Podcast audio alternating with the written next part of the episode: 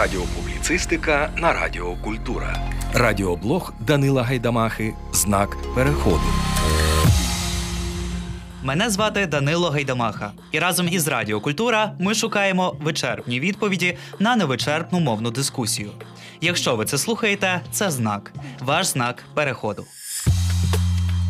Пропоную відгадати загадку. Чим їх більше, тим живеться вільніше. Правильна відповідь – діалекти.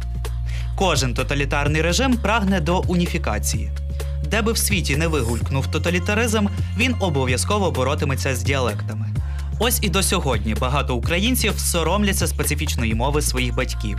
Бо ще не так давно радянська цензура маркувала діалекти як націоналістичну лексику.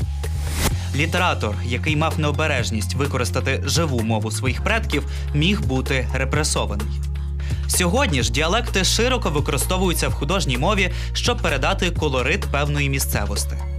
Науковці ділять мову на наріччя, наріччя – на говори, а говори – на говірки. В українській мові є три наріччя. Перше – південно-західне. Я обожнюю, як тут говорять «з тобою», «зі мною», замість «з тобою», «зі мною». Тут часто екають «беке», «жето», а також «укають» – «зузуля», «кужух», «гулубка», «упшето». А ще тут збереглися старі граматичні форми часу «буду читав» замість «буду читати» і форма «був читав», «був робив», «був співав». Не можу не згадати славнозвісні «якся маєш» та «щось і стало». Ну і сила селена екзотичних слів. Наприклад, гуцульське «чічка» неочікувано схоже на кримсько-татарське «чічек». Обидва слова позначають квітку. Знак переходу. Ви слухаєте Радіокультура. Друге наріччя – південно-східне. Саме ним говорить більшість українців. Тухлі, арифметика і футбол мешкають тут, як і форми «ходю», «сидю», «крутю», «возю». А також тут полюбляють скорочувати – «зна», «гука», «дума», «пита», «носе», «робе», «лазе». Якось був гуляв по львівському магазині і почув, як молода пара назвала вішак для одягу «тремпелем». Саме так говорять на Слобожанщині. Третє наріччя – північне. Коли були малі, носили по столі, а виросли великі, то носим черевики. Подібне ікання можна почути від тутешніх. А ще тут кажуть «зіллє», «життє», «ріллє», а в деяких випадках голосні можуть звучати незвично твердо. «Бурак», «добре», «здорове», «гарне».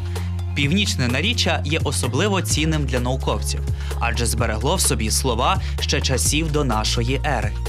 Через природний ландшафт є багато синонімів до слова «болото» – трясовина, драгва, здвіж, драга, болота, а також до слова «лелека».